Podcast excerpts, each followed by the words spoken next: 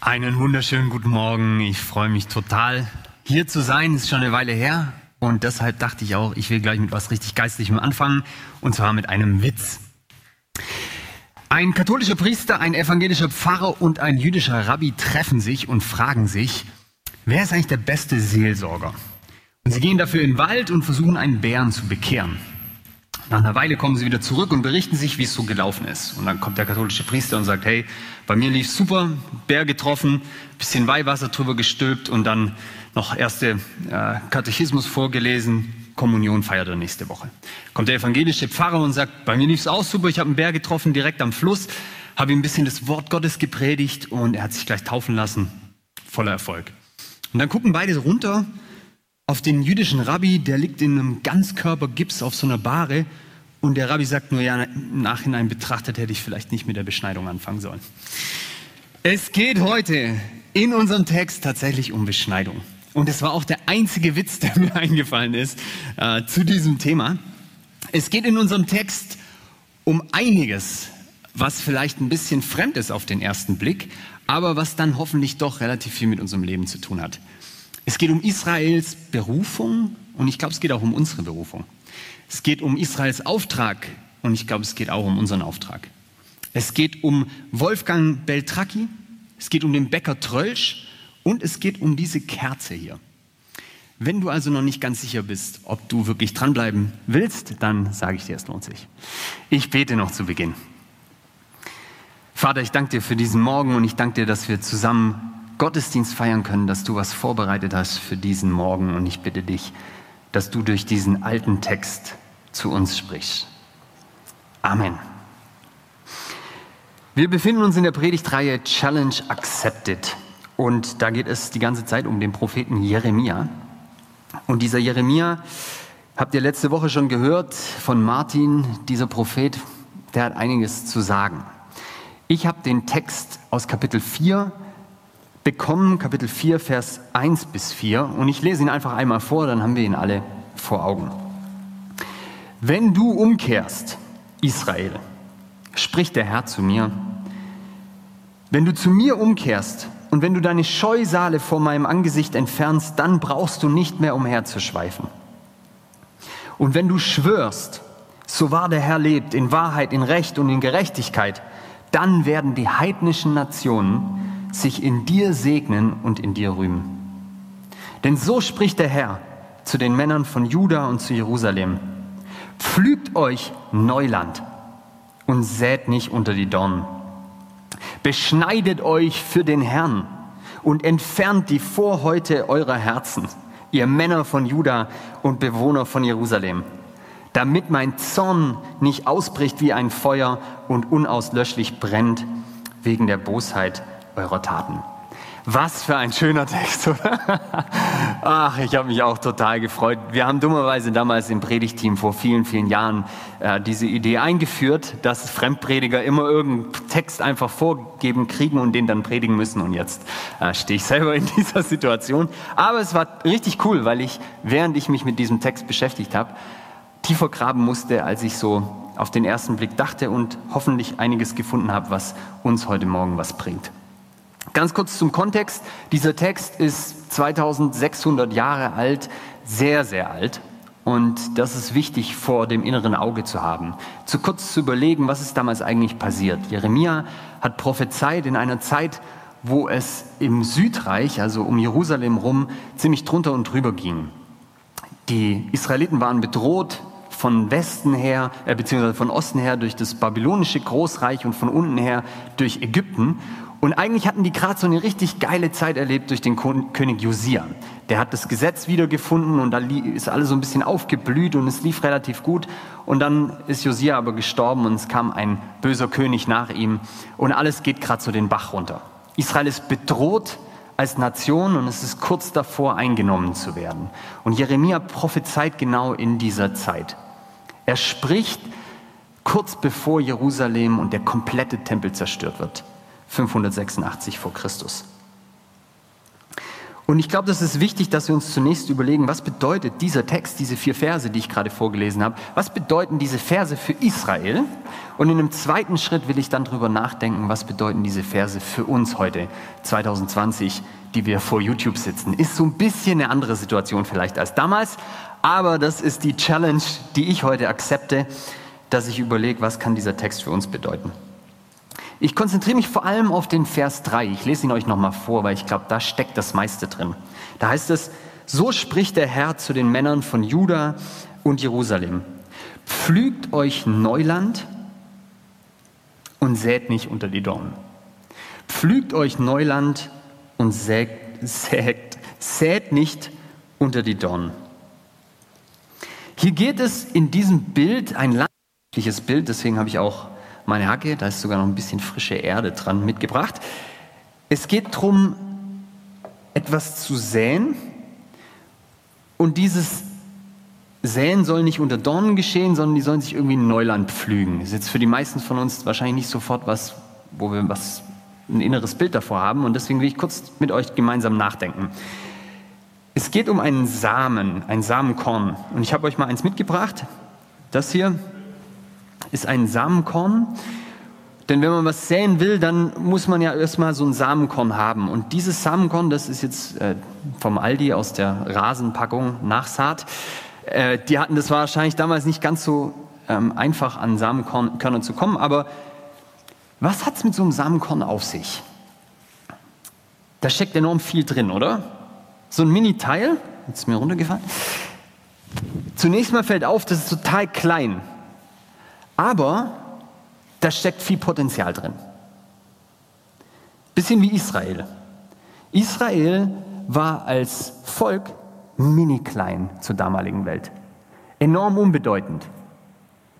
Aber dieses kleine Volk Israel, inmitten von diesen ganzen großreichen Assyrer, Babyloner, äh, die Ägypter, später die Perser, inmitten von diesen ganzen Großreichen soll durch Israel was wachsen.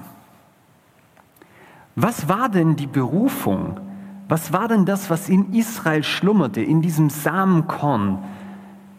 Was sollte denn Israel werden für die Welt? In Genesis 12 mit der Berufung von Abraham sagt Gott es ganz klar.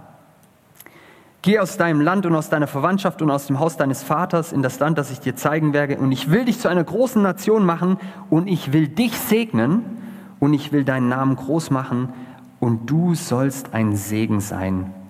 In dir sollen gesegnet werden alle Geschlechter der Erde. Israel soll also als dieses kleine Samenkorn die Berufung erfüllen, ein Segen zu sein für die ganze Welt. Mini, mini, mini, und daraus soll was Riesiges werden, eine Riesennation, die die ganze Welt segnet. Und es kommt immer wieder im Alten Testament. Da heißt es dann in Exodus 19, und ihr sollt aus allen Völkern mein Eigentum sein, denn mir gehört die ganze Erde, und ihr sollt mir ein Königreich von Priestern und eine heilige Nation sein. Also immer wieder dieses Motiv, Israel hat eine Berufung, Israel hat einen Auftrag, Israel hat ein Potenzial. Da soll was passieren mit diesem Volk. Und es ist wie so ein Saatkorn, das in die Erde fällt. Und wenn das richtig wurzelt, dann entsteht da was richtig Geiles draus, wie bei uns im Garten. Die kleinen Tomätchen, die wir pflanzen, nur viel, viel größer. Und jetzt ist es aber so, dass wir in Jeremia lesen, irgendwie, wie Martin letzte Woche gepredigt hat, so ganz klappt es nicht mit der Berufung, die Israel hat. Sie sollen unbedingt anders und Neues in diese Völkerwelt bringen, aber das funktioniert nicht. Was lesen wir stattdessen? Jeremia 2, ich lese einfach ein bisschen vor, damit ihr so ein Gefühl dafür entwickelt. Was ist denn das, was Israel gelebt hat statt seiner Berufung? Gott sagt in Jeremia 2, Vers 6, hinter dem Nichts seid ihr hergelaufen und ihr seid selbst zu nichts geworden. Ihr seid den Göttern nachgelaufen, die nichts nützen. Vers 11, mein Volk hat seine Herrlichkeit vertauscht gegen das, was nichts nützt. Und dann der Vers von letzter Woche. Mich, die Quelle des lebendigen Wassers, haben sie verlassen, um sich Zisternen auszuhauen, riesige Zisternen, die das Wasser nicht halten. Und so weiter und so weiter. Sie haben, Vers 9 äh, in Kapitel 3, sie haben Ehebruch mit Stein und Holz getrieben, also fremde Götter. Sie haben unter jedem Baum zu den fremden, sie sind unter jedem Baum zu den fremden Göttern hin und her gelaufen. Wir lesen also, dass die Berufung Israels, dieses Samenkorn zu sein, dass da was Tolles wächst, das hat irgendwie nicht geklappt. Was haben die stattdessen gemacht? Was würde dir sagen, was ist denn das, wenn jemand Samenkörner, ich gucke mal, ob ich noch eins habe, ähm, Samenkörner unter die Dornen sät? Was würde dir sagen? Samenkörner unter die Dornen säen. Ich würde sagen, das ist ziemlich Verschwendung, oder? Ein paar Leute sind hier, deswegen gucke ich immer wieder rüber. Ich gucke, ob die noch mitmachen oder ob die nur denken, ach, Samenkörner unter die Dornen, absolute Verschwendung. Und genau das ist das, was wir hier lesen, oder? Israel hat eine Berufung, einen Auftrag, wahnsinniges Potenzial von Gott gekriegt, eine Verheißung. Und was sie machen ist, sie verschwenden das, da passiert nichts draus. Ganz konkret in Jeremia, was machen sie? Sie kopieren die Heiden. Israel soll was Besonderes sein, oder? Die sollen was Neues machen. Und was machen die? Die machen genau das Gleiche wie alle anderen auch. Die rennen den gleichen Götzen hinterher, die beten irgendwelche Steinstatuen an, irgendwelche Holzgeschnitze. Die machen die gleichen Opfer, die haben die gleichen Ängste, die gleichen Sorgen, die sind wie alle anderen auch. Das wäre nicht schlimm, wenn die wie alle anderen auch wären, wenn sie keine solche Berufung hätten. Aber sie haben eine ganz andere Berufung als die anderen. Und deshalb ist es schlimm. Gott spricht hier durch Jeremia, sät nicht unter die Dornen, verschwendet nicht euer Potenzial, das, was in euch drinsteckt, das, was ich in euch reingelegt habe. Israel kopiert die ganzen Völker um sich herum und während sie das machen, verlieren sie ihre Berufung. Sie verlieren ihren Auftrag. Und vielleicht spürt ihr schon genau in diesem Satz so eine sich abzeichnende Übertragung in unsere Zeit. Ist es nicht auch so, dass wir eine Berufung haben? Dass jeder von uns einen Auftrag hat? Dass jeder von uns wie so ein Samenkorn ist, und Gott hat was in dich reingelegt. Gott hat was mit dir vor. Und die große Frage ist, verschwendest du das? Was machst du mit dem, was Gott dir geschenkt hat, wo er dich reingerufen hat? Was können solche Berufungen sein, die wir haben? Naja, so unterschiedlich halt wie wir Menschen, oder? Ich habe einen Kumpel, das war so mit einer der Hauptgründe, warum ich mich entschieden habe, später in äh, Theologie zu promovieren. Chris heißt der, ein Engländer. Dessen absolut tiefste Berufung und größte Freude war und ist es, zu lesen. Der liest für sein Leben gern. Und wenn ich zu ihm nach Hause kam, äh, damals hat er noch in Tübingen gewohnt, jetzt ist er Professor in England, das ganze Zimmer voll mit Büchern. Und es war immer klar, wenn man ihn trifft, dann erzählt er dir, was er gerade für ein Buch gekauft hat und wie genial dieses Buch ist. Dass er ein neues Buch über die Taufe entdeckt hat und was da, oh, Wahnsinn. Und der Theologe muss ich unbedingt lesen. Und während ich so viel Zeit mit ihm verbracht habe, habe ich irgendwie gemerkt, diese Berufung von Chris zu lesen und dieses Lesen dann weiterzugeben an andere, das schwappt fast auf mich über. Ich habe irgendwie, plötzlich habe ich auch Bock zu lesen. Was ist denn da los? Manche haben den Auftrag zu lesen. Manche haben den Auftrag, Musik zu machen. Manche haben den Auftrag zu programmieren. Für manche ist die Berufung, Operationen durchzuführen. Andere werden lebendig, wenn sie Tiere pflegen. Andere spüren, meine Verheißung ist es, Räume zu designen, Lichtkonzepte. Keine Ahnung, es kann alles Mögliche sein. Worum es mir geht, ist, deine Berufung, die spürst du an zwei Dingen. Zum ersten daran, wenn du das machst, dann wirst du in dem Moment dich richtig lebendig fühlen. Daran merkst du, das ist Teil deiner Berufung, deiner Verheißung. Wenn du in deiner Berufung wandelst, wenn du das tust, wo du richtig lebendig wirst, dann merkst du, ah, ich kann kaum aufhören. Ich spüre, da geht es mir so richtig gut. Ich will danach irgendwie alle umarmen, die ich treffe und so. Und wenn ich nach Hause komme, dann merkt meine Frau gleich, da ist was Gutes passiert heute. Das ist das Erste. Das Zweite, woran du merkst, was ist deine Berufung, was ist deine Verheißung, die Gott dir gegeben hat als kleines Samenkorn, ist, dass du immer durch deine Berufung einen Beitrag leistest für andere. Immer. Und das Spannende ist, du kannst mit fast allem einen Beitrag leisten. Durch Bücher lesen. Egal was du machst, da wo du richtig lebendig wirst, da wo es dich richtig packt, da wird es überschwappen auf andere. Und vielleicht warst du schon mal in der Gegenwart von irgendjemand, der so begeistert von seiner Liebe für Videografie erzählt hat, dass du danach dachtest, ich muss mir auch so eine Kamera anschaffen und endlich anfangen, Videos zu machen. Und nach ein paar Wochen hast du dann gemerkt, okay, ist vielleicht doch nicht meine Berufung, aber diese Wochen dazwischen, du warst einfach so angesteckt von der Berufung des anderen. Israel hat die Berufung, ein Segen zu sein für diese Welt. Und in unserem Text steht es, wenn du schwörst, so war der Herr lebt, dann werden die heidnischen Nationen sich in dir segnen und sich in dir rühmen. Gott spricht die Israeliten an in diesem Text. Ihr habt doch eine Berufung. Aber irgendwie seid ihr davon abgewichen. Irgendwie seid ihr weggekommen von dem, wofür ihr geschaffen seid, wodurch ihr euren Zweck erfüllt, wodurch ihr lebendig werdet. Und Gott ermutigt und ruft zurück in diese Berufung. Und ich glaube, er macht dasselbe für uns. Was ist die größte Herausforderung bei diesem Thema Berufung, Auftrag, Leidenschaft? Ich glaube, es ist das gleiche wie für die Israeliten, dass wir lieber kopieren. Dass wir lieber das machen, was die ganzen Leute um uns herum machen. Ich glaube, das geht manchmal viel leichter und deshalb machen wir es relativ schnell.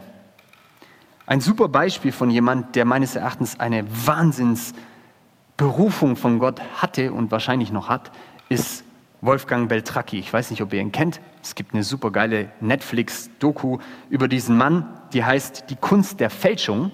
Aber eigentlich könnte diese Doku auch heißen Die Kunst der Kopie. Dieser Mann ist ein ausgezeichneter Künstler, Maler. Der kann wirklich alles malen, was man so malen muss. Und dieser Mann hat aber irgendwann entschieden, diese Kunst, die er so leidenschaftlich gerne praktiziert und wo er die Zeit um sich herum vergisst und wo er einfach nur sich selber ist, die zu nutzen, um Dinge zu fälschen. Das heißt, andere zu kopieren. Und er hat angefangen, das immer mehr zu machen, immer mehr zu machen und war so gut im Kopieren, so gut im Fälschen, dass er irgendwann gemerkt hat, ich könnte eigentlich diese Bilder auf den Kunstmarkt bringen und anfangen zu verkaufen, wenn ich unten noch den Namen von dem anderen Künstler dazu schreibe, vielleicht merkt das gar niemand. Und tatsächlich hat er Erfolg. Ein Jahr, zwei Jahre, drei Jahre, vier Jahre, zehn Jahre. Und irgendwann wurde dieser Mann zum größten Kunstfälscher der Geschichte. Über 100 Gemälde im Wert von 20 bis 50 Millionen Euro hat er erwirtschaftet durch seine Fälschungen. Das ganze Ding ist erst 2011 aufgeflogen. Der hat sechs Jahre Gefängnisstrafe dafür gekriegt und 2011 ist es aufgeflogen durch ein Kunstanalyseunternehmen aus London, Art Analysis and Research. Und zwar haben die herausgefunden, bei einem der gefälschten Werke, Rotes Bild mit Pferden hieß das, dass dort modernes Titanweiß nachgewiesen werden konnte. Und das kann damals zur Zeit, als das Bild eigentlich entstanden sein soll, da gab es das noch gar nicht, dieses Titanweiß. Und dann hat man ihn überführt und hat gemerkt, oh shit, die ganzen anderen Bilder sind auch alle fake. Und irgendwie ist er aufgeflogen. Und während du diese Doku schaust, denkst du die ganze Zeit, was für eine Tragödie. Da hat jemand seine ganze beste Zeit damit verbracht, zu kopieren, zu kopieren, zu kopieren. Dabei hätte er wahrscheinlich selber einer der größten Künstler unserer Generation werden können. Das ist meine Frage an dich heute Morgen. Lebst du dein eigenes oder kopierst du noch? Versuchst du, dich an irgendjemand zu orientieren und zu sagen, okay, ich mache das ungefähr so wie der oder die? Und während du das machst, vergisst du, dass du vielleicht eine eigene Berufung hast. Ich glaube, Israel ist genau das passiert. Dass sie sich so klein gefühlt haben, eben wie so ein kleiner Same, dass sie vielleicht dachten, was kann ich schon ausrichten? Wer bin ich schon? Es kann doch nicht sein, dass ich eine eigene Berufung habe. Und dann um sie herum diese Riesenvölker, Babylonien und Ägypten. Naja, vielleicht machen wir es lieber wie die. Die sind so erfolgreich. Kennst du das? Die Leute um dich herum haben Erfolg mit ihrem Weg, den sie gehen. Und vielleicht willst du auch erfolgreich sein. Und du willst, dass es in deinem Leben klappt. Und deswegen fängst du an, die zu kopieren, die um dich herum sind. Und du machst, was die machen. Und es geht vielleicht auch eine Weile gut. Aber irgendwann schaust du zurück und merkst, mein Leben könnte heißen die Kunst der Fälschung. Schade, oder? Deswegen haben wir diesen Text, weil Gott sagt, nein, nein, nein, nein, nein, nein Israel, nein Kesselkirche, nein du vor deinem Fernseher oder Laptop. Du hast eine Berufung, du hast einen Auftrag und ich stelle dich in die Verantwortung, dass du nicht unter die Dornen säst und dich verschwendest, dass nichts daraus entsteht, sondern dass du Neuland pflügst.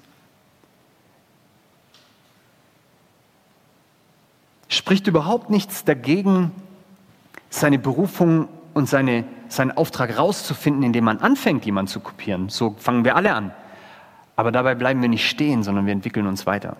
Wer von euch kennt den Bäcker Trölsch? Ein paar? Sehr gut. Bei uns in der Gegend, in einem schönen Heimerdinger Gegend, wenn ihr da mal hinziehen wollt, kann ich euch nur empfehlen. In der Ecke überall alles voll mit Bäcker Trölsch, in jeder Ortschaft. Und das Ding brummt. Jeden Samstag, jeden Sonntag, da ist alles voll. Und wenn wir irgendwo hingehen wollen als Familie zum Brunchen, dann gehen wir da auch hin. Warum? Weil der Trollsch es geschafft hat, zunächst was anzufangen, was es schon gibt, nämlich Backen. Ganz normaler Bäcker. Und irgendwann hat er gemerkt, nee, nee, ich mache irgendwie ein eigenes Konzept draus. Ich entwickle dieses Hybridmodell zwischen Bäckerei und Kaffee, aber ich mache das so geschickt, dass du eigentlich nicht so richtig weißt, bin ich jetzt im Café oder bin ich einfach nur im Bäcker? Und das ist total genial. Weil entweder du gehst richtig ins Café, aber das ist dann sowas Formelles und du musst da dich richtig hinsetzen, musst vielleicht einen Tisch reservieren, das braucht seine Zeit. Und oft sagt man, naja, da habe ich jetzt eigentlich keinen Bock und keine Zeit dafür. Ich will jetzt nicht irgendwie in einen Café gehen. Oder du hast einen Bäcker, aber da ist dann maximal so ein kleiner Stehtisch und dann stehst du und dann denkst auch, naja, da kann ich mich aber nicht mit jemandem treffen. Ich kann auch nicht mit drei Kids da hingehen und lecker Käselaugenstange essen. Und das hat Trölsch überlegt, naja, vielleicht ist es meine Berufung als Bäcker, diese zwei Welten zusammenzuführen, so dass du gar nicht richtig weißt, was ist was.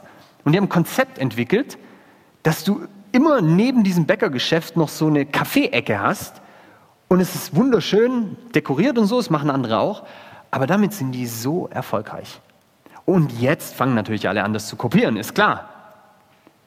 Aber die haben irgendwie gemerkt, wir fangen irgendwo an, wo die anderen auch angefangen haben, aber wir gehen wo Neues hin. Die haben Neuland gepflügt. Das ist meine Frage an dich. Wie ist das mit dem Pflügen? Ist das was, was ganz schnell geht, wenn man so draußen im Garten hackt? Wer von euch hat schon mal gehackt? Gibt es noch? Ja, guck, Respekt. Alle landwirtschaftlicher Hintergrund hier und Schwaberländle. Wenn man hackt, das macht nicht so Spaß, oder? Stell euch mal vor, zur damaligen Zeit, der Text richtet sich an Israel, Jerusalem. Da ist alles furztrocken, Wüste. Und da sollst du jetzt Neuland erschließen. Gott sagt, pflügt euren Acker. Es gibt eine Übersetzung des Alten Testaments von Buber Rosenzweig. Das sind zwei äh, jüdische Lehrer, die äh, übersetzen es so wörtlich, wie es geht. Und die schreiben für diesen Vers, erackert euch euren Acker. Da kommt das Wort ackern her. Ackern ist erstmal was, was anstrengend ist, oder? Wenn du deine Berufung leben willst, dann wirst du erstmal ein bisschen was schaffen müssen, weil das gibt es noch nicht auf dieser Welt, was Gott für dich vorhat. Und das heißt, es ist Neuland. Und da bedeutet es vielleicht, dass du ein paar Stunden mal überlegen musst und erschließen musst, wie geht es mit dem, was ich mit meinem Leben vorhabe. Einen Acker zu erschließen, Land umzuwälzen, das braucht Zeit. Das ist nicht was, was von heute auf morgen geht. Und deswegen hat Israel auch viel Zeit von Gott bekommen, immer wieder neu in Erinnerung beruf, gerufen zu bekommen, wofür seid ihr da? Was ist dein Auftrag? Gott, erm Gott ermutigt hier, pflügt euch Neuland und sät nicht unter die Dornen. Und das will ich dir heute Morgen zusprechen. Ich habe das Gefühl, dass Gott das auf dem Herzen hat. Ich habe was mit dir vor. Pflüg nicht irgendwo rum, wo schon alles Mögliche wächst, sondern sag, ich mache was Neues. Ich finde mein eigenes und ich bin bereit dafür, ein bisschen Schweiß zu investieren. Und dieser Schweiß ist ja oft nicht wirklich physischer Schweiß, sondern es ist der innere Stress, dass du nicht weißt, ob es klappt, oder?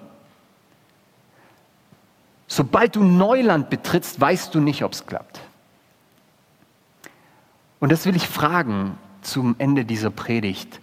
Was ist es denn, was dich abhält von deiner Berufung?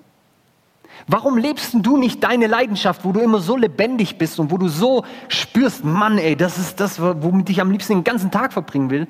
Warum lebst du das nicht mehr? Warum setzt du nicht alles auf diese Karte? Was sind denn die Dornen, die regelmäßig dazu führen, dass der Same nicht aufgeht? Und das Spannende, deswegen habe ich hier diese Kerze dabei, an den Dornen ist, die Dornen, die sind nicht was, was deine Berufung, so wie Israel, von jetzt auf nachher sofort erstickt. Sondern die Dornen, die arbeiten wie eben dieses Glas hier. Da ist deine Berufung, die hat Gott dir gegeben, dein Auftrag. Und du denkst, ach super, ja, ich mache es ein bisschen wie die anderen, ich kann es ja nachher noch so leben. Ah, ich mache Gemeinde ein bisschen so wie die anderen. Ich, wir finden schon noch unseren Weg. Ah ja, ich arbeite so ein bisschen wie die anderen. Irgendwann werde ich schon mein eigenes Ding machen. Und über kurz oder lang wird deine Berufung irgendwie schwächer. Und dein Auftrag ist nicht mehr so klar sichtbar. Was ist es nochmal, wer ich bin? Und du merkst es gar nicht gleich. So wie beim einem Glas über einer Kerze. Das ist ein langsamer Prozess, wie das Samenkorn durch die Dornen erstickt wird. Und meine Frage ist, was sind die Dornen in deinem Leben, die immer wieder dazu führen, dass du das, was Gott dir als Auftrag gegeben hat, nicht lebst? Vielleicht kannst du diese Frage mal mit nach Hause nehmen heute. Ich weiß, zutiefst in dir drin, weißt du, es gibt zwei, drei Dinge, Pah, da es auf. Aber was ist es, was wie so Dornen das immer wieder zum Ersticken bringt? Ich habe mit ein paar Leuten darüber gesprochen. Ich sage euch einfach mal, was die so genannt haben. Ein Hauptding, was mich abhält, so wie Israel, in die volle Berufung reinzugehen, ist einfach nur Gewohnheit, oder? Kann sein, du bist so gewöhnt an dein normales Leben, dass dein normales Leben einfach immer wieder in die Quere kommt und deine Berufung erstickt. Es ist einfach normal, dass du halt schaffen gehst. Und jetzt mache ich schon zwei Jahre, jetzt bin ich schon drei Jahre in dem Unternehmen, jetzt bin ich bald schon vier Jahre da. Irgendwie, jetzt haben wir uns so eingerichtet. Jetzt haben wir schon ein bisschen geopfert an die anderen Götter. Ah ja, jetzt nehmen wir den Gott auch noch mit rein hier, von den Babyloniern, passt schon. Gewohnheit. Manchmal gar kein böser Wille, oder? Manchmal sind es ganz konkrete Ängste, die es ersticken, dass du deine Berufung lebst die Angst, dass vielleicht andere sagen, damit kann man nicht erfolgreich werden.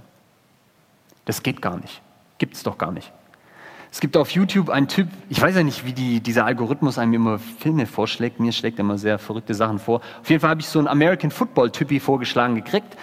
Und der wollte im American Football Kicker werden. Das heißt, der Typ, das ist einfach der einzige Job, dass der die Field Goals, also der muss da ab und zu im Spiel vielleicht zwei, dreimal einen Ball durch so ein Gestänge kicken und dann kriegt die andere Mannschaft drei Punkte oder die eigene Mannschaft kriegt drei Punkte, wenn er das schafft. Und dieser Typ wollte Kicker werden in der NFL, in der besten Liga und hat dafür trainiert ohne Ende und hat sehr weit geschafft, hat ein College äh, Scholarship gekriegt, ein äh, Stipendium. Und dann war er kurz davor, auf dem Sprung in die NFL und er hat währenddessen immer Videos gedreht auf YouTube. Und sein Video, YouTube-Kanal ist gewachsen und gewachsen. Und er war gleichzeitig eben auf der Schwelle, es zu schaffen, seinen Traum Kicker zu werden, in der NFL zu verwirklichen. Und dann hat er ein Gespräch gehabt mit einem Coach. Und dieser Coach hat zu ihm gesagt, pass auf, entweder du wirst NFL-Kicker oder du wirst Social Media irgendwas auf YouTube. Aber ich sage dir eins, damit kann man kein Leben finanzieren und damit kann man keinen gescheiten Job machen mit YouTube. Und dann saß er da und es war klar, er muss sich entscheiden. Entweder er bricht sein ganzes YouTube-Ding ab und er hatte ungefähr 70.000 Abonnenten zu der Zeit, also richtig viel schon. Und er hat sich entschieden, wenn ich ehrlich bin, es gibt so viele andere Kicker, die mindestens so gut sind wie ich. Aber ich glaube, es gibt kaum so, viel, so, so viele Leute, die so viel Spaß haben, YouTube-Videos zu drehen wie ich. Und dann hat er alles auf diese Karte gesetzt und jetzt hat er drei Millionen Abonnenten und macht nur YouTube. Und alle in seiner Familie sagen, das ist doch kein Job. Das gibt's doch gar nicht. Die fragen ihn immer, was machst du? Und dann sagt er, ja, hm, ich drehe Videos, aber das ist eigentlich nicht das, was ich mache, sondern ich versuche durch die Videos anderen positive Motivation zu geben, einen Beitrag zu leisten. Weil ich will sie ermutigen, dass sie ihr eigenes Ding. Und die Leute versuchen immer eine Box zu finden, aber da gibt es keine Box.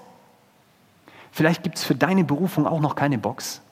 Und es ist deine Angst, es ist deine Dorne, dass die anderen nicht wissen, wie sie dich einordnen sollen. Und das stresst dich. Du willst lieber sagen, was du machst, damit die dich einordnen können. Es gibt dir Sicherheit, als dass du das Risiko und die Unsicherheit umarmst, deinen eigenen Weg zu gehen. Vielleicht sind deine Dornen finanzielle Verpflichtungen, die damit einhergehen. Vielleicht sind es Ängste, dass du nicht weiß, ob es was wird. Wenn man auf Neuland pflügt, einen Samen einsät, wer weiß, ob es wächst. Ganz egal, heute Jeremia 4, Vers 3. Gott ermutigt dich. Pflüg Neuland. Eracker dir deinen Acker. Neuland. Gibt's noch nicht. Deine Berufung gibt's noch nicht. Und dann geh deinen Weg. Säh nicht unter die Dornen. Israel hat eine Berufung. Und Israel hat eine Verheißung für die ganze Welt. Und ich bin mir sicher, dass du an diesem Sonntagmorgen auch eine Verheißung und einen Auftrag und eine Berufung hast. Möge Gott dich immer wieder neu ermutigen, dein eigenes zu finden und zu leben. Dann wirst du lebendig. Amen.